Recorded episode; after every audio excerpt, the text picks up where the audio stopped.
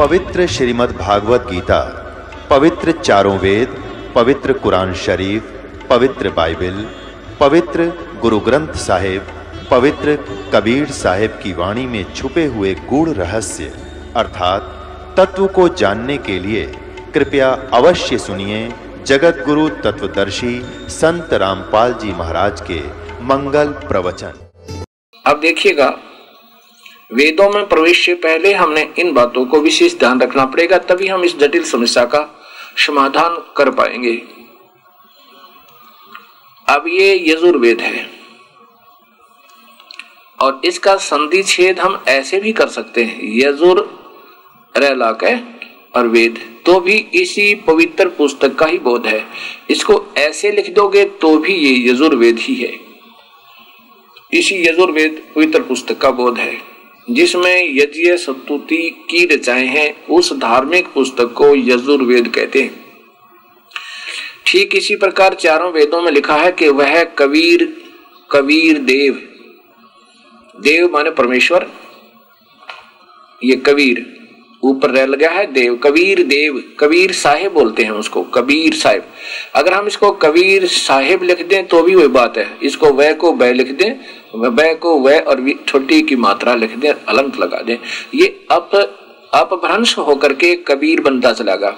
और फिर ऐसे ही कबीर जो है, कुरानों में पहुँच गया क्योंकि जैसा भी अपभ्रंश होता होता नाम चला जाता है, उसके आधार पर सब उसको ऐसे ही बोलने लग जाती है। अब इसको अपभ्रंश करके कबीर कहने लगे। कबीर साहेब बोलते हैं उसको ये कबीर देव है। कबीर देव माने कबीर परमात्मा, कबीर साहेब माने परमात्मा, कबीर साहेब। ऐसे इसको कबीर देव लिखें, या देखो। जो जो सर्वशक्तिमान जगत पिता सर्व सृष्टि रचनहार, कुल मालिक तथा पाप कर्म काटने वाला व काल की कारागार से छुटाने वाला, अर्थात बंदी छोड़े। इसको कबीर देव ऐसे लिखें तो भी कबीर परमेश्वर का ही बोध है। इसको कबीर लिख दें तो भी कबीर देव है। तो हम इसको अपभ्रंश कबीर कहने लगे। देव परमेश्वर है ही। और फिर इन संतों ने बताया, आँखों देखा कि वो परमात्मा वास्तव में काशी में आया था, वही है। इसको हम ऐसे भी लिख दें, कभी भी कह लो, एक ही बात है। लेकिन अब इनका नाम आम भाषा में कबीर पर जो है ना, ज़्यादा हो गया, प्रचलित। इसलिए इस कबीर को सिद्ध करना है, इस इस के रूप में और इसको हम ऐसे भी यही सिद्ध होगा। कवि या कबीर का अर्थ शब्द कोश में सूर्य ब्रह्मा या सूर्य लिखा है। इससे भी सिद्ध होता है कि वो सर्वसृष्टि रचनहार कबीर माने ब्रह्मा समझो। तो ऐसे हमने इन धार्मिक ग्रंथों को समझना पड़ेगा। कोई बात नहीं, जिन महापुरुषों को जितना ज्ञान है, उतना तो वो ठीक है। वो अपने स्थान पर बिल्कुल श्रेष्ठ हैं, हम नहीं कहते वो गलत बोल रहे हैं, क्योंकि ज़्यादा विद्वान होना भी ठीक है लेकिन विदुता के साथ साथ हमें अपने कोड वर्डों को नहीं भूल सकते। अब कोई अड़का बैठ जाए कि तू धर्मवीर कैसे हो गया? तू तो धर्मवीर है लिखा हुआ है हम नहीं मानते। आप धर्मवीर कैसे बोल रहे हो? धर्मवीर लिख भी देते हो चिट्ठी लिखते हैं कि आपका आप सब चिंतक आपका है, बच्चा धर्मवीर धर्मवीर ही लिख दिया जाता है। तो ऐसे इन छोटी छोटी अटकलों पर अटक के हम इस सत्यार्थ सत्य ज्ञान को जो है, अधूरा नहीं छोड़ना चाहिए, इसको अच्छी तरह सुनना चाहिए। अब जैसे अग्नि शब्द का अर्थ महर्षि दानंद जी ने स्वयं लिखा है कि जहाँ अग्नि शब्द है, वो वहाँ उसे परमेश्वर समझे। तो यहाँ आठ में इसमें श्याम वेद के बत्तीस में श्लोक नंबर बत्तीस में स्पष्ट है कि कबीर अग्नि।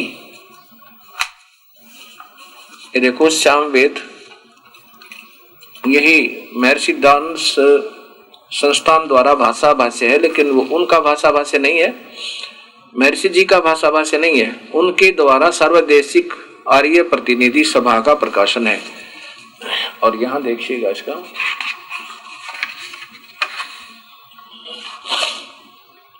ये सामवेद भाषा भाष्य पंडित तुलसी रामकृत ये प्रकाशक है सार्वदेशिक आर्य प्रतिनिधि सभा तीन बटा पाँच महर्षि दान भवन, आसफ अली रोड, नई दिल्ली। इसमें यहाँ देखिएगा। ये श्यामवेद नीचे चलो, ये श्यामवेद है और इनका तीस नंबर श्लोक ये देखिएगा। ये तीस नंबर श्लोक है। परिवाजपति कबीर अग्नि ये देखो, कबीर अग्नि। कबीर परमात्मा, परमेश्वर। अग्नि माने परमेश्वर, वो कबीर परमेश्वर ऐसे ही इसमें श्यामवेद में लगभग लगभग सैकड़ों श्लोक हैं, जिनमें कबीर साहब को प्रत्यक्ष महिमा की महिमा गाई है। प्रत्यक्ष कबीर साहब की, और बताया कि कबीर ही सर्वशक्तिमान सर्व रचनहार और समर्थ है। और साथ में ये भी बताया, ये कबीर जो है सतलोक में रहता है, ये पूर्ण ब्रह्म है। ये कर्मों के बंधन को काटने वाले परमेश्वर है। अब इन शंकाओं का समाधान होना बहुत ज़रूरी है। नहीं तो भक्त आत्मा इससे कुछ नहीं प्राप्त कर सकती। कारण ये है कि पहले ही हम इतने विचलित हैं इस अधूरे ज्ञान के आधार पर कि हम सत्य को देर से स्वीकार कर पाएँगे, लेकिन हो जाएगा। इसमें कोई शक नहीं। अब इस दास ने आपको तीन ऐसे महापुरुषों का प्रमाण दे दिया। चार महापुरुषों का। स्वामी रामानंद, आदरणीय स्वामी रामानंद जी जो कबीर साहब के गुरुदेव थे, लेकिन वास्तव में उनको गुरु बनकर, बनाकर ही, आप स्वयं शिष्य बनकर ही उद्धार किया कबीर परमेश्वर ने उस प्यारी आत्मा स्वामी रामानंद जी का। गरीबदास जी ने कहा कि रामानंद से लक्ष्य गुरु तारे के भाव और चेलों के चेलों की गिनती नहीं जो पद में रहे समाये ऐसे महापुरुष को भी उनको शिष्य बनकर, उनका दास बनकर, उनके आगे भी नम्र हो के मैं आपका दास हूँ। लेकिन गुरुदेव, भक्ति ऐसे कर लो। कहते हैं, रामानंद से लक्ष्य गुरु तारे के भाई और चेलों की गिनती नहीं जो पद में रहे समाये इसी प्रकार आदरणीय स्वामी धर्मदास जी महाराज को परमात्मा कबीर साहब मिले। उनको ऐसे ही एबीसी से प्रारंभ करके और जड़ तक प्रभु की भक्ति और परिभाषा स्वयं आप ही दास बन कर आए। स्वयं उनको, स्वामी कहा, मैं तो एक भोली आत्मा हूँ, आप पहुँचे हुए महापुरुष हो, मैं तो एक गरीब व्यक्ति हूँ, भरमा हुआ व्यक्ति हूँ। ऐसे ऐसे कह के धर्मदास जी को चरणों में लिया और उनको सतमार्ग दर्शन किया। इसी प्रकार गरीब दास जी को मिले थे। काशी में आके, काशी से काशी से, क्षमा करना, काशी से सतलोक गए थे सहशरीर उसके बाद लगभग 200 200 वर्ष के बाद सह शरीर प्रगट हो गए, और गरीबदास जी जब खेतों में गवे चरा रहे थे, अपने नाना जी के खेतों में, वहाँ पर प्रकट होकर स्वयं परमात्मा आकर मिले थे ज़िंदा के रूप में। और वहाँ से सचखंड लेकर गए थे सतलोक में और फिर वापस लाकर छोड़ दिए थे। उसके बाद गरीबदास जी ने महिमा गाई थी कि अलल पंख अनुराग है, सुन मंडल रथीर दास गरीब उधार दिया, उद्धार कर दिया मेरा मोहे सतगुरु मिले कबीर।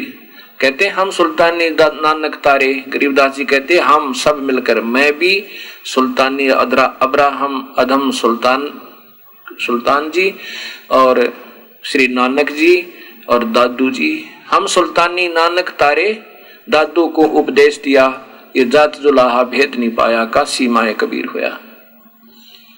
कति प्रत्यक्ष लिखा ऐसे गुरु, गुरु नानक देव जी ने गुरु ग्रंथ साहब में कहा है कि वो धान गुरु रहा करता प्रश्न नंबर चौबीस पे फाई सूरत मलुक की वेश ए ठगवाड़ा ठगी देश खरा सियाणा बहुते बार ये धान रूप रहा करता मैं कीता न जाता हराम कोर तो कीता दुष्ट मुँह चोर।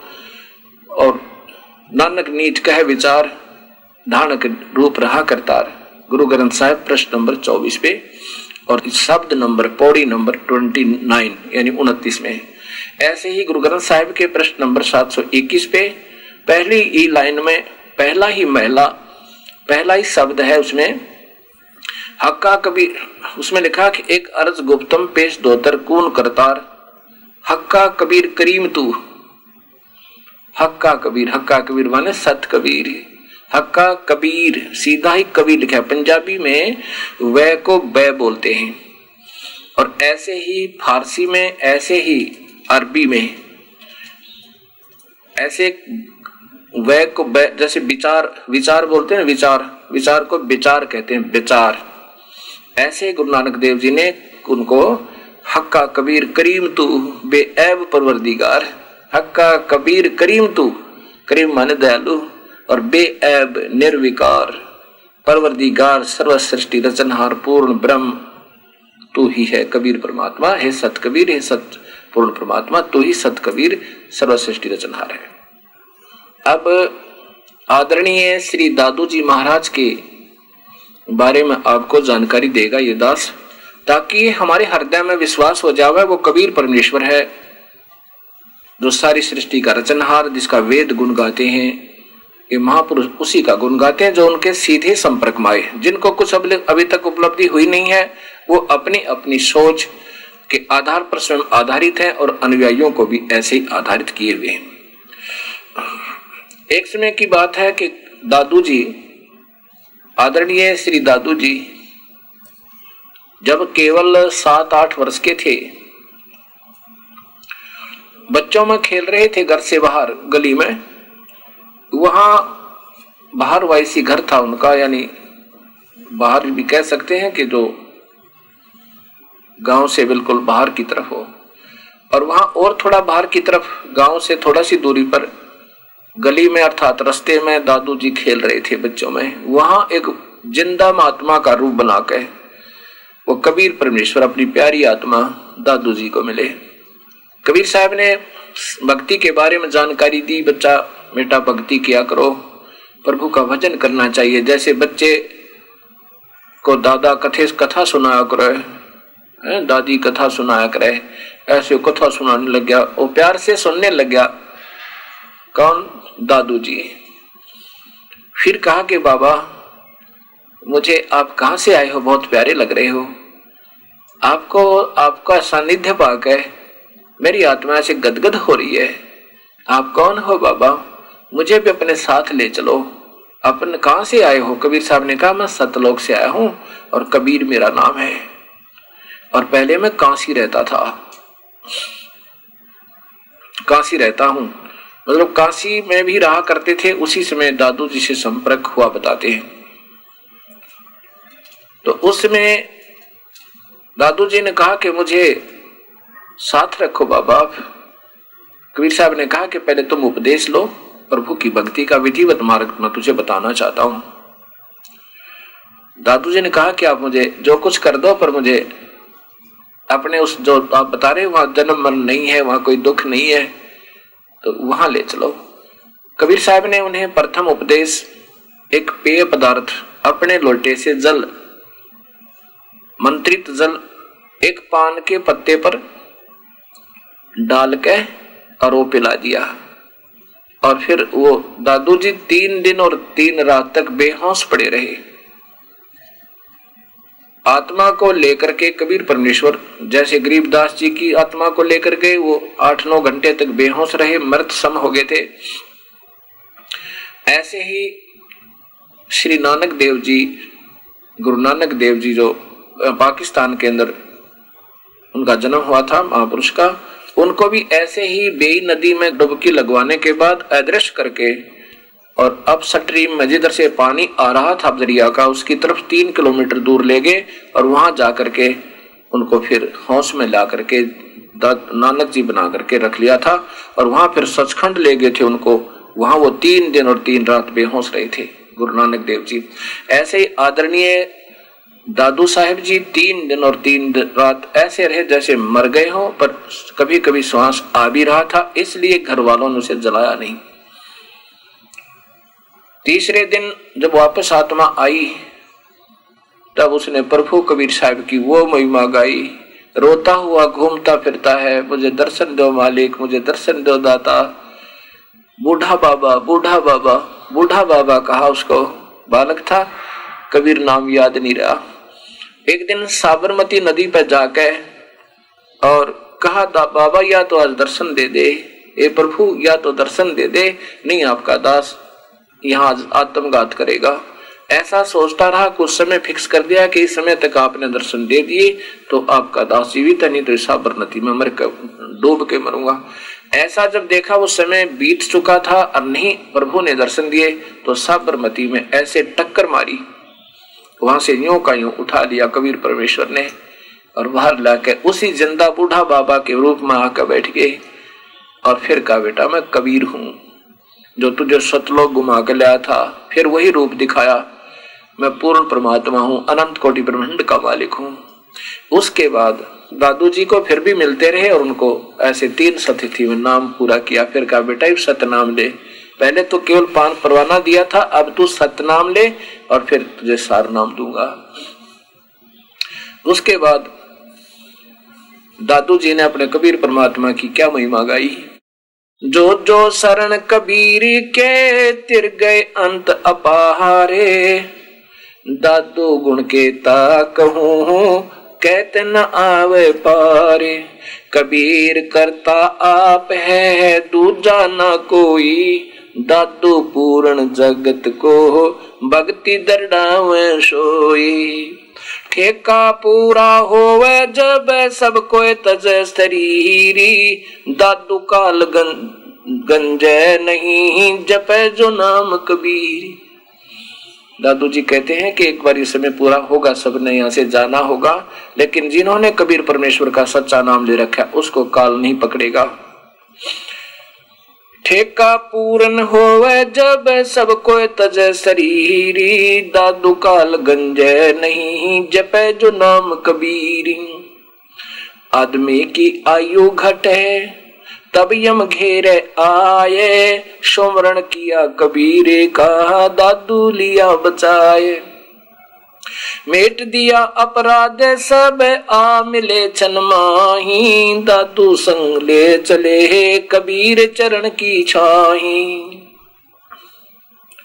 सेवक देव निज चरण का दादू अपना जाने, ब्रंगी सत कबीर ने कर लिया आप समाने। दादू अंतर्गत सदा छन छन सुमरण ध्याने, वारो नाम कबीरे परे पल पल मेरे प्राणे। सुन सुन साख कबीर की, यो काल नवावे माथे। धन धन हो तीनों लोक में, दादू जोड़े आथे। दादू जी कहते हैं कि कबीर साहब की साख को सुनकर, अर्थात उनकी महिमा को सुनकर यो काल मात माथ नवाता है, यानी उनको कबीर परमेश्वर की शक्ति को नमस्कार करता है। और धन धन तीनों लोक में दादू जोड़े हाथ, इन तीनों लोक में कबीर परमेश्वर के समान उनकी समर्थता के बराबर कोई नहीं है।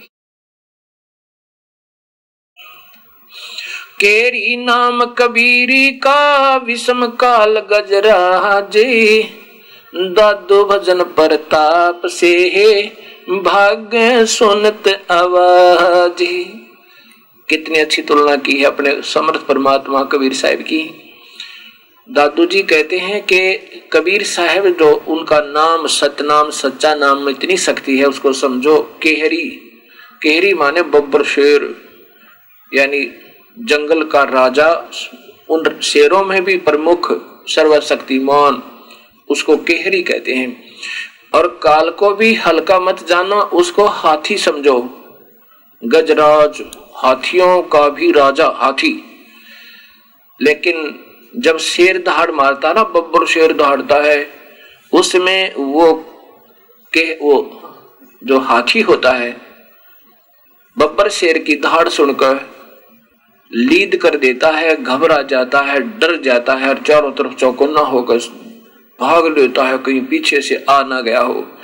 ऐसी तुलना अब दादू जी कर हैं, केरी नाम कबीर का विषम काल गजरा जे, विखम यह भी कठिन है काल। लेकिन दादो भजन प्रताप से भाग्य सुनते आवाज़ उस सच्चे नाम का। और सार नाम का सिमरण करने से ये काल ऐसे भाग जाएगा जैसे बब्बर शेर की दहाड़ सुनकर और हाथी लीद कर और भाग ले। पल एक नाम कबीर का दादू मन चितलावे, अस्थि के असवार को हो स्वान काल ना खावे। कितनी प्यारी व्याख्या कर दी एक दो में।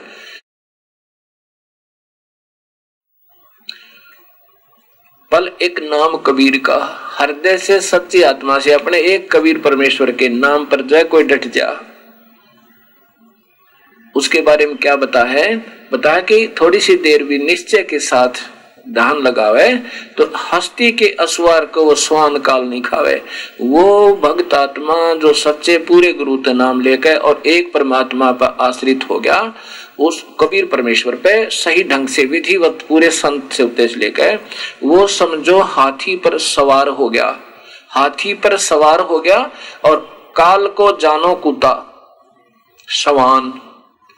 हाथी के असवार को वो सवान रूपी काल, यानी कबीर परमात्मा के सच्चे ढंग से जुड़े हुए भक्तात्मा को अब ये समझो वो हाथी के सवार हो गया और उसको समान कुत्ता समझो काल। उसकी इतनी रेंज से बाहर हो गया, काल की रेंज से बाहर हो गया वो सत भक्ति युक्त कबीर परमात्मा का हंस। और उसको जैसे हाथी के सवार को कुत्ता कोई डैमेज नहीं कर सकता, कोई हार्म नहीं कर सकता, कोई हानि नहीं पहुँचा सकता। इतना सेफ़ हो गया, इतना सुरक्षित समझो। इतनी व्याख्या अब दादू जी कर रहे हैं। पल एक नाम कबीरी का दादू मन चतलावे हाथी के असवारे को श्वान काल नहीं खावे। सोमरत नाम कबीरी का कटे काल की पीरी, दादो दिन दिन ऊँचा होवे, परमानंद सुख सीरी। सुमरत नाम कबीर का और कटे काल की पीढ़ी काल का कष्ट कट जाएगा जो पूर्ण परमात्मा कबीर साहब का विधिवत नाम स्मरण करता है। और दादू दिन दिन ऊँचा हुआ, फिर परमानंद सुख सीरी दादू नाम कबीरी की ही जय कोय लेवे ऊटी ताक तिन को कबू लागे नहीं वो काल बजर की चोटे। और संत सब कूप हैं केते श्री तानीरी, दादू अगम अपार है दरिया सत कबीरी। क्या कहना चाहा दादू जी ने? कि ठीक है, सभी महापुरुषों की अपने अपने लेवल की शक्तियाँ हैं। अपने भगवानों की अपने लेवल में वो भगवान है अपने अपने सतर्प है, उनकी शक्तियाँ हैं। और उनमें भी कुछ राहत वो जीव को दे सकते हैं। जैसे, और संत सब कूपे हैं। कूप माने कुएँ, यानी पीने, पाने के, नहाने धोने के काम। आ सके वो सिंचाई नहीं कर सकता। और सिंचाई ना हुई तो भूखे मर गए, पानी पानी तो काम चला ना, पीने पीने से। ऐसे तुलना करे हैं। और केतेक सरिता नीरी कुछ सीजनल नाले। यानी केतेक सरिता नीर यानी छोटी छोटी नालियाँ। छोटी छोटी नहर रजबाहा टाइप समझो। यानी वो सीजनल होते हैं कुछ समय के बाद वो, उनका पानी समाप्त हो सकता है। और लेकिन दरिया दरिया जैसे, गंगा जैसी निर्मल दरिया, उसका कभी पानी समाप्त नहीं होता। कम हो जाता है, पर समाप्त नहीं होता। कबीर साहब कहते हैं, इस प्रकार दादू जी बता रहे हैं कि दादू अगम अपार है वो दरिया सत कबीर वो कबीर परमेश्वर वास्तव में दरिया समझो, यानी इतना शमल समझो। अब ही तेरी सब मिटे ये जन्म मरण की पीढ़ी। श्वास, उसास, सुमर ले दादू नाम कबीरी। कोई सरगुण में रीज रहा, कोई निर्गुण ठहरावे दादू गत कबीर की ही मोह से कहीं ना जावे। कोई तो सरगुण बताता है, भगवान को कोई निर्गुण बताता है, लेकिन उस परमेश्वर की व्याख्या कोई कर ही नहीं सकता। वो सरगुण क्या है, निर्गुण क्या है, वास्तव वो है क्या? दादो गति कबीर की, उसकी सतीथि, उसकी महिमा कबीर साहब की मैं नहीं, कोई कह नहीं सकता। मेरे से नहीं कही जा सकती, अर्थात वो इतना प्रबल शक्ति युक्त प्रभु है। दादू नाम कबीरी का, सुन के कंपे काले। नाम भरोसे नर चले है, बाका न होवे बाली। दादू नाम कबीर का, और सुन के भाग्य का काले। नाम भरोसा नर चले, बंका न होवे बाल। कि कबीर परमेश्वर के नाम को सत भक्ति का जो वास्तविक मंत्र है, उसको सुनकर काल भी ये ब्रह्मा, विष्णु, महेश का पिता जो ब्रह्मलोक में महाशिव, महाब्रह्मा महा विष्णु रूप में रहता है और इक्कीसवें ब्रह्मंड में स्वयं काल रूप में रहता है। गीता जी के ग्यारहवें अध्याय के बत्तीसवें श्लोक में कहता है कि मैं बड़ा हुआ काल हूँ और सबको खाऊँगा, किसी को नहीं छोड़ू। वो कहते हैं, वो भी पूर्ण परमात्मा के नाम के सामने कांपने लग जाता है। जिन को निज नाम दिया, सतगुर सोए हमारे। दादू दूसरा कौन है ये कबीर सिरजन आरे? जिन को निज नाम दिया, सोहे सदगुरु हमारे। दादू दूसरा कोई नहीं, केवल कबीर सर्जन आरे। वो कबीर परमात्मा ही वास्तव में सर्जनहार अर्थात सर्व ब्रह्मंडों का रचयिता पूर्ण ब्रह्म है। अब भक्तात्मा देख रहे हैं, ये पांचवा प्रमाण आपके सामने है। अब आगे बताता हूँ, एक मलुक राम नाम के एक बहुत बड़े जमींदार, यानी बहुत अच्छे पैसे वाले व्यक्ति गाँव के प्रधान मुखिया थे। कबीर परमेश्वर उसी गाँव में उसी नगरी में अपने भक्तों के पास कई दिन से रुके हुए थे। और सभी सेवक कभी कहते थे दाता आज हमारे घर पर भंडारा हो आपका आज हमारे घर पर हो। ऐसे ही वो सत्संग करते रहते थे उनके वहाँ भंडारे होते थे। और वो मलुक राम चौधरी साहब रोज जाता था अपने उस गली से घूमने फिरने जाता था खेतों में जाता था। तो वहाँ जब उनका जा, उसका जाना होता था वहाँ से गुजरना होता था और उधर से वहाँ उन भक्तों का एकत्रित होना और साथ में वहाँ हलवा, प्रसाद, खीर, ख्यार बनना होता था। और हलवे में जब डाला पात, वो मैक जावे दूर तक, ऐसे वो रोज देखा करता था। उसने सोचा भाई पूछा भी, ये क्या चक्कर है? यहाँ पर रोज़ाना तुम अच्छे हलवे हलवे बना रहे हो, ये कौन आया ठग तुम्हारे घर पे? अब भक्तात्मा क्योंकि गाँव का चौधरी, वो गरीब आदमी जिनका सत्संग और कभी परमात्मा आए हुए थे। और डरते डरते कहते, चौधरी साहब, हमारे गुरु जी आए हैं और बहुत अच्छे हैं, बहुत पहुँचे हुए महात्मा है, भगवान तुल्य हैं ये तो। तो ऐसे सुनकर वो भी अंदर चला गया और जाकर के कहा, कहने लगे, आप कौन हो? कबीर साहब ने कहा कि मैं, मेरा नाम कबीर है और मैं एक जुलाह हूँ काशी में रहता हूँ। यहाँ क्या कर रहा है? तू तीन चार दिन हो गए, मैंने देखते ने तू इन इन भक्तात्माओं, भोड़ी भाड़ी आत्माओं को, गाँव वालों को लूटने आया है क्या?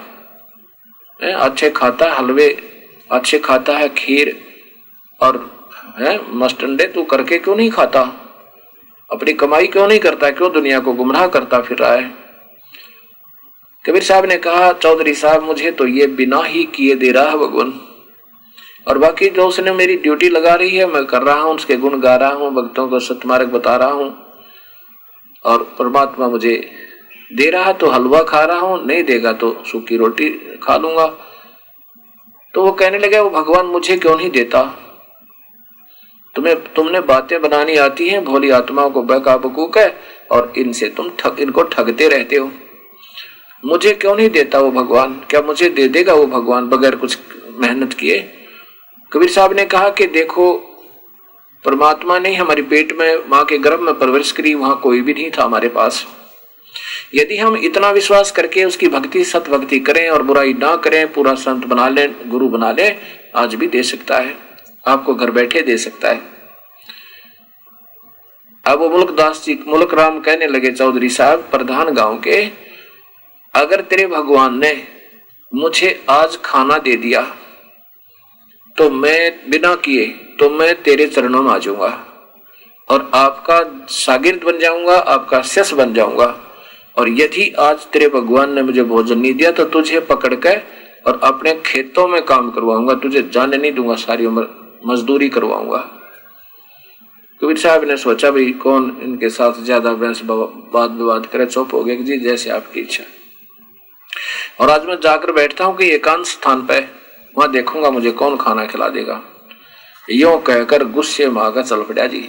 उस चौधरी साहब के खेत थे, उससे विपरीत दूसरे गाँव की तरफ़ जब कभी जाना नहीं, उधर भी जाकर के तीन चार किलोमीटर जंगल में एक ऊँचे वृक्ष के ऊपर चढ़कर ऊपर बैठ गया।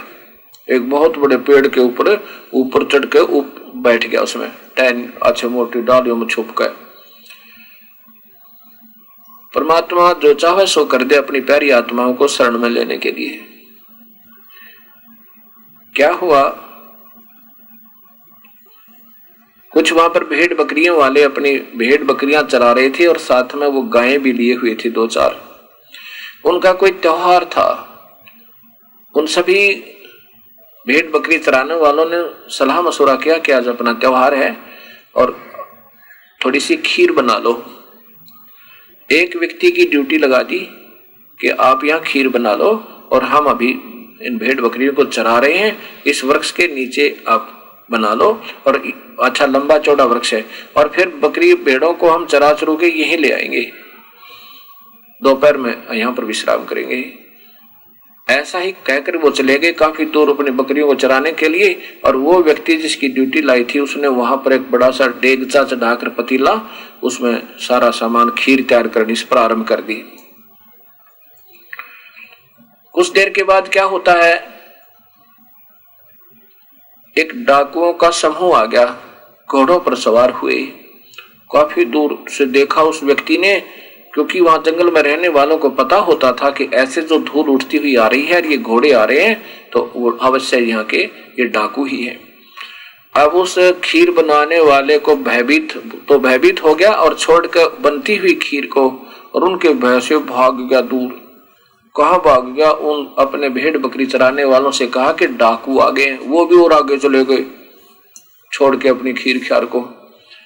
उधर से वो डाकुओं का समूह वहाँ पर आकर पाँच सात दस घोड़े वो आकर रुके उस वृक्ष के नीचे। वहाँ पर एक कुआ भी बना हुआ था। अब डाकुओं ने देख पानी पिया, फिर देखा कि ये क्या बन रहा है? सरदार ने पूछा। तो डाकुओं ने एक उनके उठाकर देखा कि सरदार, इसमें तो खीर बन रही है। तो दूसरे कहने लगे, बात तो बड़ी सुनी, भगवान ने, और भूख लगी है, सरदार खीर खाएँगे। एक कहने लगा डाकुओं में से कि कहीं ऐसा ना हो, किसी ने हमारे साथ साजिश रसी हो और इसमें कोई जहर मिलाकर भाग गया हो। इसकी कोई परीक्षण कर लो। पहले किसी पशु पक्षी को खिला लेते हैं और उसके बाद अगर उस पर कोई असर नहीं होगा तो हम खा लेंगे। इतने दस मिनट इंतज़ार कर लेते हैं। आसपास देखा कि कोई व्यक्ति नज़र आ नहीं रहा, ना कोई पशु नज़र आ रहा है, कोई पक्षी नहीं, घोड़ा ने खिलावा क्यों करके दिखाते मर जा। तो एक ने कहा कि कहीं वो कहाँ गया होगा? भाग के डरता कहीं ये छुपा हुआ ना हो, देखो इधर उधर। कुछ तो इधर उधर देखने लगे, फिर एक की नज़र गई, ऊपर दृष्टि गई कहीं वो डरता ऊपर ना चढ़ गया हो। देखा तो ऊपर वो चौधरी मुलकराम बैठा। एक ठाकुर ने कहा कि वो बैठा जी, खीर बनाने वाला, वो बैठा ऊपर, छुप कर डर के। तो उन्होंने कहा कि तू नीचे आ भाई, नीचे आ जा। वो कहने लगा, नीचे, कौन? मुलकराम बोला, मैं नीचे ना हूँ अब डाकू ने सोचा ज़रूर दाल में काला है। जब नीचे आने से मना कर रहा कहा कह, कहने लगे डाकू के नीचे आ जाना तेरे अभी गोली मारेंगे। वो डरता हुआ नीचे उतराया। नीचे उतर के कहने लगे आया ना? जब कहा उसको मुलकराम को डाकुओं ने कि एक उसके पतीले के ढक्कन पर और खीर डाल दिया छी और कहा इसको खा तू। अब मलुक दास कहते, मलुक राम कहता है कि मैं नहीं खाऊं खीर कति। बिल्कुल नहीं खाऊं, बिल्कुल नहीं खाऊं। मैं खीर नहीं खाऊं आज। उनको और दूना शक हो गया, ज़रूर इसने बकवाद की है इसने जहर मिला रखा निकम्मे ने तो उसको दो चार तो थप्पड़ मारे, लात मारी और फिर गोली दिखाई खा इसको। अब डरते ने, वह खीर खा ली। बोला, और खा। उनको पक्का हो गया कि ज़रूर इसने मिला रखा और खा। ज़बरदस्ती खूब यानी आधा किलो खाने वाला था तो एक किलो खवा दी। और फिर कहा भाग ले यहाँ से। आध घंटा बैठाया, वो नहीं मिला, फिर कहीं, भाग जा तू यहाँ थे अब वो भाग लिया। फिर उसे पूछा, तू क्यों नहीं खा रहा था? उसने बता जी, ऐसे ऐसे मेरे एक संत आया है और उसने मेरे को ऐसे कहा था और मैंने ये कहा था। तब उन डाकों ने कहा, भाग ले जा, माफ़ी मांगी उस महात्मा थे वैसे कोई कितना दुष्कर्मी क्यों ना हो, अनजान पड़े में? कुसंगत में पड़ के, लेकिन प्रभु से डर सभी को होता है। तो सीधा वो मुलुक राम चौधरी पर प्रधान गाँव का, उस कबीर परमेश्वर के चरणों में आके गिर गया। हाथ जोड़कर माफ़ी मांगे, अक्षमा कर दो मालिक मुझ पापी आत्मा था, मैंने आपको समझा नहीं। तो कबीर साहब ने पूछा कि मुल्कदास क्या भगवान ने आपको भोजन खिला दिया? तो क्या कहने लगा? मलकदास ने बुलाए परमात्मा, हे महाराज जी, आपका भगवान तो मार मार के खीर खिलाता है। उस दिन के बाद वही वही मलकदास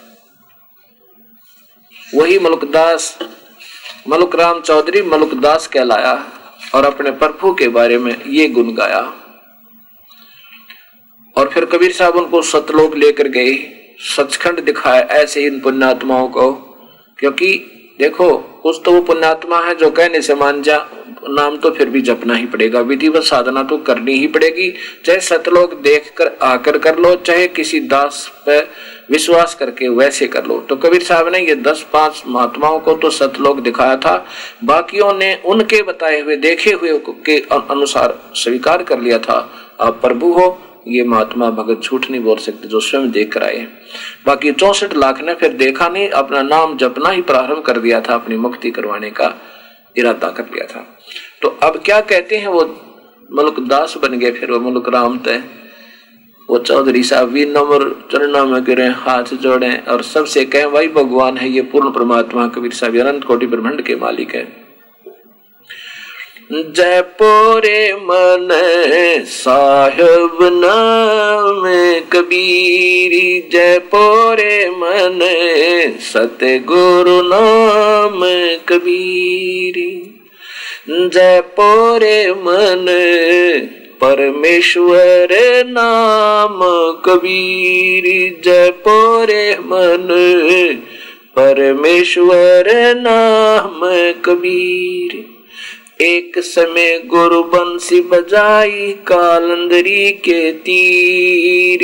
एक समय गुरु बंसी बजाई कालंदरी के तीरी। सुर नर मुनि जन थकत बहे वो, रुक गया दरिया नीर। जपूरे मन परमेश्वर नाम कबीर। जयपुरे मन साहेब नाम कबीर।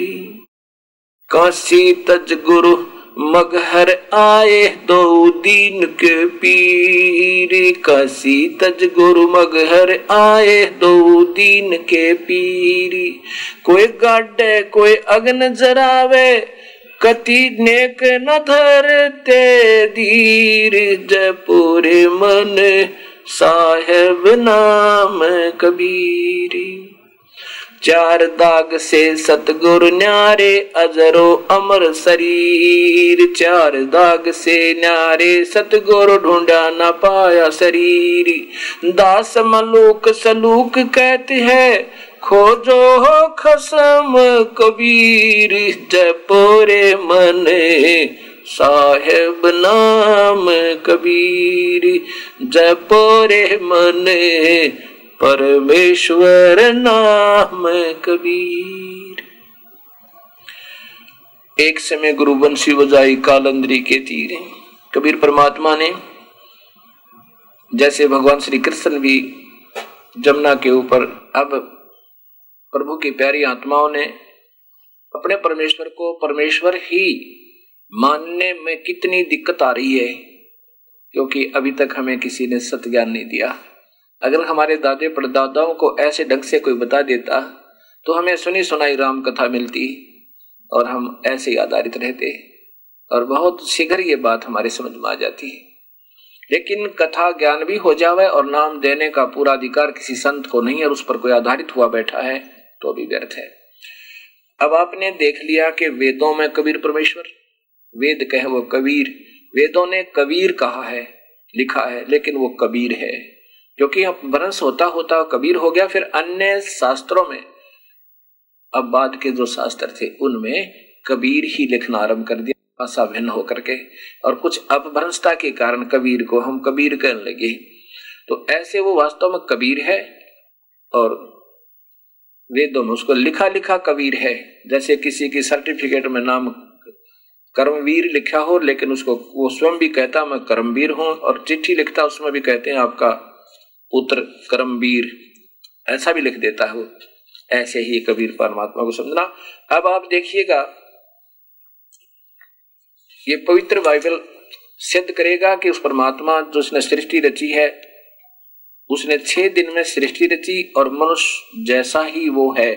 परमात्मा ने मनुष्य को अपना ही स्वरूप दिया है। ये देखिएगा। ये पवित्र बाइबल और ये कहाँ से प्रकाशित है, पहले ये देखिएगा।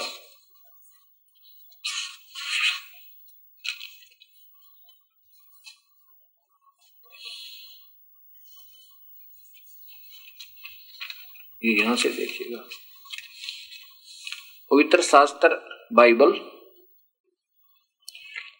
इंडिया बाइबल लिटरेचर 67 सड़सठ रकबा बरका रोड, किलपक, मद्रास, दुर्वासित ने। और इसमें उत्पत्ति ग्रंथ से प्रारंभ कीजिए। इसे दो सिद्ध बात करना चाहेगा ये दास। ये है उत्पत्ति, विश्व की सृष्टि, ये सृष्टि के सात दिन, पहला दिन। आदि में परमेश्वर ने आकाश और पृथ्वी की सृष्टि की, जैसा ऋग्वेद के अथर्वेद के कांड नंबर चार के अनुवाक नंबर एक में पूरा ही वर्णन है। आकाश तत्व ऊपर के लोग और नीचे के पृथ्वी वाले लोगों की सृष्टि की। फिर ये देखो। ये पहला दिन, सात दिन में से पहले दिन में ये ये सृष्टि की, दूसरे दिन में ये सृष्टि की और तीसरे दिन में ये की। और चौथे दिन ये की और पाँचवें और छठे दिन। ये देखिएगा। ये पाँचवें दिन पशु पक्षी और जल जंतुओं की की, ये छठे दिन का ध्यान से सुनना इसमें। इसमें दो सिद्ध होंगे कि परमात्मा आकार में है और मनुष्य जैसा है। छठवां दिन प्राणी और मनुष्य। ये चौबीस नंबर सीरियल नंबर है। फिर परमेश्वर ने कहा, पृथ्वी से एक एक जाति के जीवित प्राणी अर्थात घरेलू पशु और रेंगने वाले जंतु और पृथ्वी के वन पशु जाति जाति के अनुसार उत्पन्न हो, और वैसा ही हो गया सो परमेश्वर ने पृथ्वी के जाति जाति के वन पशुओं को और जाति जाति के घरेलू पशुओं को और जाति जाति के भूमि पर सब रेंगने वाले जंतुओं को बनाया और परमेश्वर ने देखा अच्छा लगा। अब आगे। फिर परमेश्वर ने कहा, हम मनुष्य को अपने स्वरूप के अनुसार अपनी समानता में बनाए। प्रभु इसे सिद्ध है कि परमात्मा मनुष्य जैसा है। वे समुद्र की मछलियों और आकाश के पक्षियों और घरेलू पशुओं और सारी पृथ्वी पर और सब रेंगने वाले जंतुओं पर जो पृथ्वी पर रेंगते हैं, अधिकार रखे। खावा नहीं उनको, उनका कंट्रोलर हो, यानी सबसे बुद्धिमान हो। तब परमेश्वर ने मनुष्य को अपने स्वरूप के अनुसार उत्पन्न किया। यानी मनुष्य जैसा ही प्रभु है। अपने स्वरूप के अनुसार परमेश्वर ने उसको उत्पन्न किया। दो बार लिखा इकट्ठाई नर और नारी करके उसने मनुष्यों की सृष्टि की। अब आगे देखो। इसमें क्या कर परमेश्वर ने उनको आशीष दी की, दी और उनसे कहा, फलो और फूलो पृथ्वी पर भर, में भर जाओ और उनको अपने वश में कर लो और समुद्र की मछलियों तथा आकाश के पक्षियों और पृथ्वी पर रेंगने वाले सब जंतुओं पर अधिकार रखो। फिर परमेश्वर ने उनसे कहा, सुनो अब देखो प्रभु का ये है आदेश उस पूर्ण परमात्मा का। अन्य आदेश कोई है इस बाइबल में मांस खाने का? वो काल और काल के फरिश्तों का है। वो मान्य नहीं है, वो पाप के भागी हैं वो लोग जो ऐसा करें। परमेश्वर का अंतिम और फ़र्स्ट एंड लास्ट लास्ट और फ़र्स्ट आदेश है। फिर परमेश्वर ने उनमें कहा, उन, उनसे कहा, सुनो, जितने बीज वाले छोटे छोटे पेड़ और पृथ्वी के ऊपर हैं, सारी पृथ्वी के ऊपर छोटे छोटे बीज वाले पेड़, और जितने वृक्षों में बीज वाले फल होते हैं, वे सब मैंने तुमको दिए हैं, वे तुम्हारे भोजन के लिए हैं। और जितनी पृथ्वी के पशु और आकाश के पक्षी और पृथ्वी पर रेंगने वाले जंतु हैं, उन के जीवन के प्राण हैं जिनमें जीवन के प्राण हैं, उन सब के खाने के लिए मैंने सब हरे हरे छोटे पेड़ दिए हैं, और वैसा ही हो गया। अब देखो। ये सिद्ध हो गया कि परमात्मा ने मांस खाने का कहीं आदेश नहीं, ये है आदेश मालिक का। बाकी आदेश सेल्फ मेड है। किसी संत, किसी प्रवेश कर का काल बोल गया। अब सातवें दिन, तब परमेश्वर ने जो कुछ बनाया वो अच्छा लगा और उसको देखकर प्रश्न हुआ। और तब साँझ भी फिर भोर हुआ, इस प्रकार छठा दिन हो गया। सातवां दिन, विश्राम का दिन। सातवें दिन, परमात्मा ने सब कुछ रटके सातवें दिन को आशीष दी। पृथ्वी और सारी सेना को बना, बनाया, बनाना समाप्त हो गया। यानी सब रचना रच के और परमेश्वर ने अपना काम जिसे वह करता था, सातवें दिन समाप्त किया और उसने अपने किए हुए के सारे काम से सातवें दिन विश्राम किया। अब बताओ, उसको पवित्र विश्राम का दिन ठहराया। अब इसके बाद भगवान ने जो रचना की थी कबीर परमेश्वर ने वो रच के दे दी इस काल को। उसके बाद इस काल ने आदम बनाया। और आदम की पत्नी हवा बनाई और फिर आगे के आदेश उस काल के हैं सारे, ब्रह्म के हैं। ये आदेश पूर्ण ब्रह्म का जो हमें मानना होगा कि कोई मांस मिट्टी नहीं खानी। अब देखिए कि कुरान शरीफ, ये पवित्र पुस्तक कुरान शरीफ। इसमें ये प्रमाण दिया है कि वो कबीर परमात्मा है। इसमें आप देखिएगा, यह वह इलामी किताब है जिसमें कोई संदेह की गुंजाइश नहीं। इसमें जो लिखा वो सत्य है, इसमें कोई संदेह की संदेह की गुंजाइश नहीं। कुरान शरीफ, ये देखो, यहाँ पर है ये।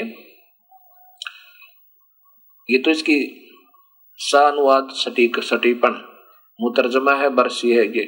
शास्त्रीय अरबी पद, पद्धति पर नागरी लिपि में, यानी नागरी लिपि में ये अनुवादित है, हिंदी में। और साथ में इसमें बहुत अच्छा किया है। यह है शेरवानी संस्करण। प्रकाशक है लखनऊ किताब घर मौसम बाग, सीतापुर रोड, लखनऊ। अब इसमें 606 और सात पृष्ठ पर आप देखिएगा। इसमें क्या लिखा है? कबीर परमेश्वर का नाम बिल्कुल स्पष्ट लिखा हुआ है।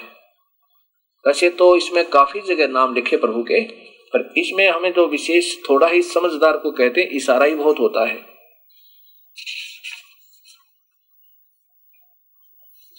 ये कुरान शरीफ और इसमें ये कुरान शरीफ है और इसमें प्रश्न नंबर ये देखिए, इधर है 604 उधर 605 हो जाता है और ये है सूरत फुरकानी 25 इसकी आयत नंबर बावन से लेकर और साठ, उनसठ साठ, उनसठ तक कति क्लियर कर दिया कि कबीर परमात्मा है। ये बार बार दिखाना चाह रहा है। ये, इसमें साथ में ये संस्कृत, ये लिपि उर्दू और भाषा इसमें अरबी है। ये कबीरू लिखा, कबीरन। उर्दू में, उर्दू लिपि लिपि है, लेकिन ये कबीर है, ये देखिएगा। ये बावनवी आयत है। यहाँ से शुरू करते हैं, नीचे देखिएगा अब। ये आयत नंबर बाईस बावन है फिफ्टी टू यहाँ से लिखा है कि, फला मुतियल काफिरन व जाहिदुम बिही जिहादन कबीरन। ये सीधा कबीर लिखा है। ये न नहीं बोला जाता इसमें लिखा लिखा जाता है। ऐसे ही वेद में रे बोला, नहीं बोल रहे लेकिन आम भाषा में बोला जाएगा। इसलिए वो कबीर या कबीर ऐसे बनता चला गया। अब इसमें यहाँ इसकी हिंदी किया है ये बावन नंबर आयत का, कि तुम काफरों का कहा मत मानना, न मानना। इस कुरान की दलीलों से उसका सामना बड़े ज़ोर से करो। या बड़ा नाम इन्होंने कबीर को बड़ा अर्थ दे दिया। वास्तव में ये लिखना था कि हे पैगंबर, हज़रत मोहम्मद, इसको ये अल्लाह काल निराकार, अव्यक्त आदेश दे रहा किसी के अंदर प्रवेश करके और किसी पुजारी पुजारी में बोल के बतावा है कि तेरे पैगंबर तुम काफरों का कहा न मानना। और इस कुरान की दलीलों से, उनका बड़े ज़ोर से सामना करो। बड़ा सामना बड़े ज़ोर से करो। ये वैसे कबीर परमात्मा का। यहाँ वास्तव में इसका अर्थ क्या बनता है, ये दास बताना चाहेगा कि इन्होंने, इसमें ये सोचना होगा हमने, जैसे गीता जी में कहा है कि श्री कृष्ण में प्रवेश करके काल बोल रहा है और कह रहा है कि अर्जुन उस परमात्मा की भक्ति कर यदि तूने पूर्ण मुक्ति चाहिए, चाहता है तो। और उसकी तलाश किसी पूरे उसकी खोज किसी पूरे संत ने ढूंढ ले, वो बताओगा तुझे। अपने बारे में तो प्रभु बता रहे हैं, ओम नाम का जाप करो, पाँचों यज्ञ करो, तुझे स्वर्ग माँ स्वर्ग भेज दूँगा और तू चिंता ना करे। और बताया कि उस परमात्मा की अगर भक्ति करनी है तो उस परमात्मा को तू ढूंढ ले, उन संतों को ढूंढ ले जो उस मार्ग को जानने वाले हो। तो यहाँ अल्लाह, यानी निराकार भगवान और साथ साथ में निराकार अल्लाह, यानी काल भगवान ब्रह्म व्यक्त जिसे कहते हैं। वो बोल रहा है और कह रहा है हज़रत मोहम्मद को कि, हे पैगंबर, तू इस कुरान में जो मैं कह रहा हूँ कि कबीर परमात्मा है, इसको तू सत मानना। और इसके आधार पर इस सत्य को सत मान करके कबीर के नाम का संघर्ष करना कि कबीर परमात्मा है। जिहादन कबीरन, उस कबीर परमेश्वर के लिए संघर्ष कर कि ये भगवान है। और उन काफरों का कहा मत मानना। वो कहेंगे, कबीर परमात्मा नहीं है, वो झूठ बोलते हो। ये कहाँ से भगवान हो गया? ये कैसे अल्लाह हो गया? तो यहाँ ये कहा कि उस काफिरों का कहा मत मानना। और ये परमात्मा वो है, ये वही परमात्मा है जिसने छह दिन में सृष्टि रची। और फिर तकत पर जा बैठा। अभी जब जैसे पवित्र बाइबल में आपने सुना, अब सुनो अब देखो, यही कुरान शरीफ। और इसके प्रश्न नंबर नेक्स्ट बावन नंबर, तिरपन नंबर आयत यहाँ देखिएगा। आयत नंबर तिरपन।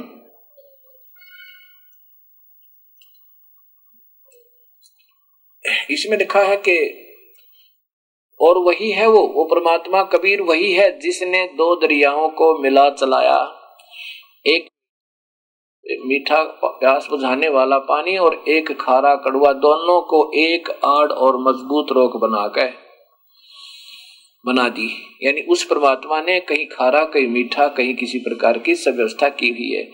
और वही है जिसने पानी की बूंद से आदमी को पैदा किया। फिर उसको साहेब नसब, यानी किसी का बेटा या बेटी और ससुराल वाला, यानी किसी को दामाद बहू बनाया। और तुम्हारा परवदिगार हर चीज़ करने पर शक्तिमान है।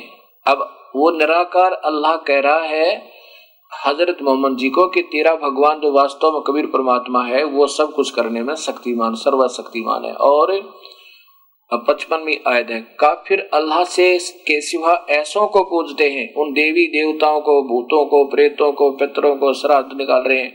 ऐसों को पूजते हैं उनको, जो न उनको नफा पहुँचा सकते हैं और न ही उनको नुकसान पहुँचा सकते हैं।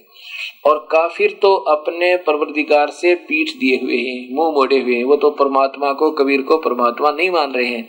ए पैगंबर, हे हज़रत मोहम्मद हमने तुमको खुशखबरी सुनाने, अब देखो कोई भेजने वाला, भेजने, अल्लाह है वो जिसने हज़रत मोहम्मद को यहाँ भेजा है कबीर परमात्मा की महिमा गाने के लिए। हमने तुमको खुशखबरी सुनाने और सिर्फ़ अजाब से डराने के लिए भेजा है। इन लोगों से कहो कि मैं तुमसे इस अल्लाह के हुक्म पर कुछ मजदूरी नहीं माँगता। हाँ जो चाहे अपने परवरदिगार तक पहुँचने की राह इख्तार कर ले। फिर ए पैगंबर और ए पैगंबर, उस ज़िंदा, ये कबीर साहब मोहम्मद, श्री मोहम्मद जी को भी, हज़रत मोहम्मद जी को ज़िंदा महात्मा के रूप में आके मिले थे। ये ऐसे ही मिलते हैं। ये ज़िंदा, उस ये इन्होंने चैतन्य अपने आप अर्थ कर दिया है। नहीं, उस ज़िंदा, यानी जो ज़िंदा रूप में तुझे मिला है, वो वास्तव भगवान है, पर भरोसा रखो। जो कभी मरने वाला नहीं है और तारीफ़ से उसकी पाकी बयान करते रहो। और वो अपने बंदों के गुनाहों से वह काफ़ी खबरदार है। अब यहाँ देखो, अब पवित्र बाइबल यहाँ से सिद्ध हो गया कि वो कबीर अल्लाह है, जिसने आसमानों और ज़मीन और जो कुछ उनके बीच में है, सबको छह दिन में पैदा किया और फिर तकत पर जा बिरा जब वो अल्लाह कबीर है, वो अल्लाह बड़ा या बड़ा की जगह कबीर लिखना था। वो अल्लाह कबीर है। जैसे वेदों के ज्ञाताओं ने कबीर का अर्थ अलग कर दिया, कबीर का अर्थ नहीं लिखना था। कबीर ही लिख देते, वहाँ पर ऐसे यहाँ बड़ा लिख दिया, कबीर माने बड़ा। यहाँ कबीर ही लिखना था, वो अल्लाह कबीर है। और उसके बारे में जानकारी के लिए उनसठवीं आयत बताती है। ये कह रहे हैं कि वो रहमान है, वो अल्लाह जो है, वो रहमान है वास्तव में। और तो उसकी खबर किसी बा खबर से पूछ देखो। उसकी खबर, उस परमात्मा के बारे में तो किसी सही जानकार से पूछो जो उसके बारे में जानता हो। बा खबर उसकी खबर किसी बा खबर वाले से पूछ देखो। ये उनसठ में आयता है। वो अल्लाह बड़ा है जो सात दिन में ये देखो, जो छह दिन में जिसने आसमान और ज़मीन और उस, जो कुछ उनके बीच में है, सबको छह दिन में पैदा किया, फिर तकत पर जा विराजा। वह अल्लाह बड़ा, वह अल्लाह कबीर है, बड़ा रहमान है। तो उसकी खबर किसी बा खबर से, इलम वाले से पूछ देखो। यानी उसकी जानकारी किसी पूर्ण संत से जो इसके बारे में, पूर्ण परमात्मा कबीर साहब की सही जानकारी रखता हो, उसके बारे में, उससे पूछो। वो फिर आपको वे ऑफ़ रसीब और उसकी वो निर्गुण स्वर्गुण व्याख्या वही आपको सही बता पाओगा। इसी प्रकार यहाँ गीता जी में अध्याय नंबर चार के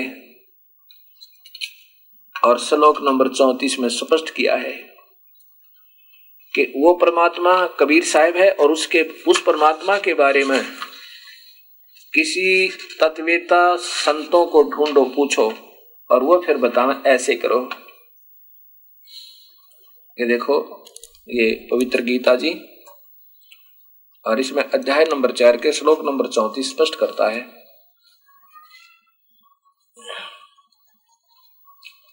श्लोक नंबर, ये अध्याय नंबर चार है और श्लोक नंबर इधर चौतीस। श्लोक नंबर चौतीस है।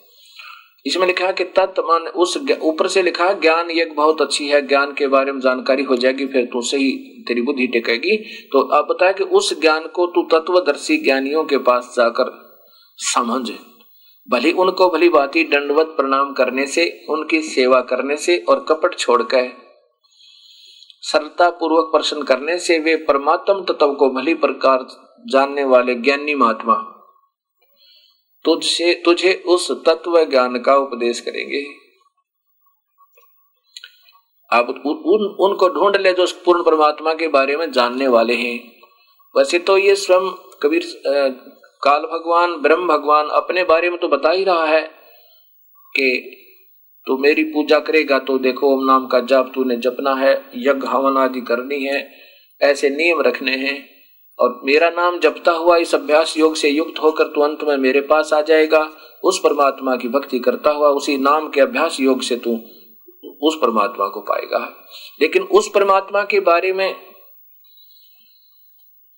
अगर जानकारी चाहिए तो उन बाखबर यानी उन तत्व भेदी संतों को ढूंढ ले, फिर उनको दंडवत प्रणाम करे। अधीनी भाव से नमस्कार करे, हैं, उनकी सेवा करे, निष्कपट भाव हैं। और फिर वो तत्व भेदी संत तुझे जो कहें, ऐसे फिर उनके अपना जीवन सफल कर लेना। ऐसा गीता में भी बताया है। इसे दो बात सिद्ध होगी, परमात्मा आकार में है, कुल मालिक हमारा एक है, वो कबीर है। और उसकी जानकारी पूर्ण परमात्मा कबीर साहब स्वयं ही आते हैं, या अपना सत संदेश वाहक, कभी सत्य, सदियों प्रयांत, सदियों के बाद ये फिर सतमार्ग प्रारंभ होता है। जैसे पचपन सौ वर्ष पूर्व गीता जी का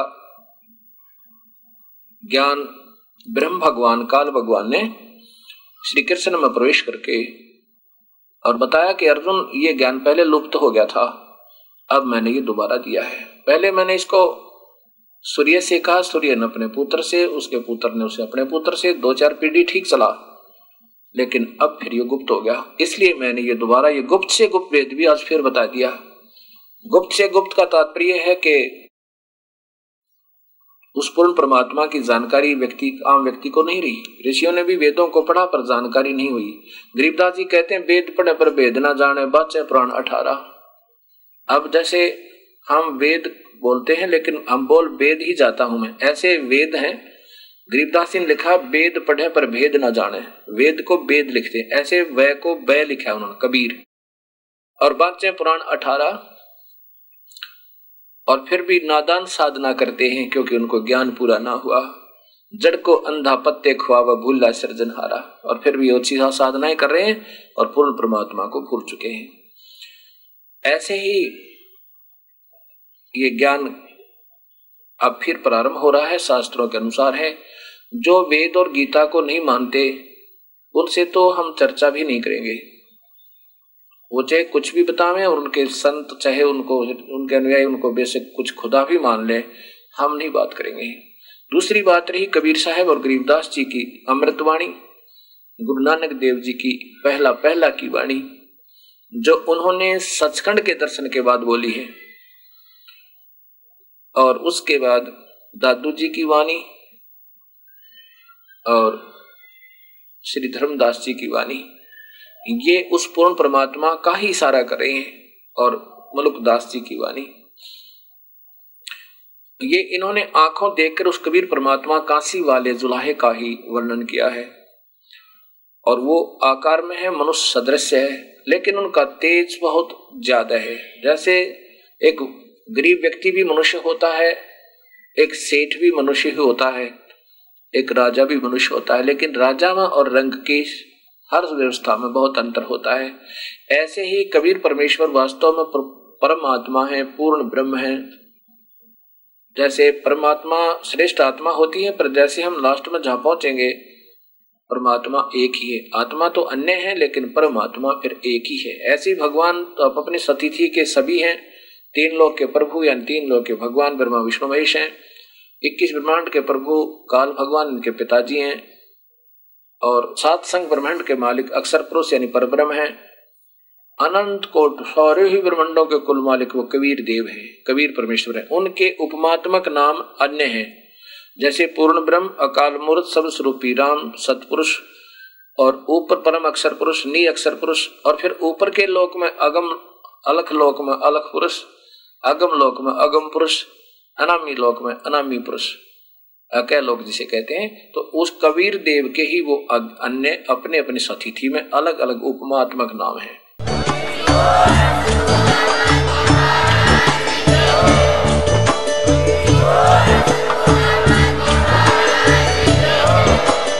आप सुन रहे थे जगत गुरु तत्वदर्शी संत रामपाल जी महाराज जी के मंगल प्रवचन। अधिक जानकारी के लिए विज़िट कीजिए हमारी वेबसाइट www.jagatgururampalji.org संत रामपाल जी महाराज जी के शुभ आशीर्वाद से पूरे विश्व भर में 500 से भी ज़्यादा नाम दीक्षा केंद्र हैं, जिन पर संत रामपाल जी महाराज जी द्वारा ऑनलाइन निशुल्क नाम दीक्षा दी जा रही है। अपने नजदीकी नाम दीक्षा केंद्र का पता करने के लिए संपर्क करें। Eight two two two eight eight zero five four one.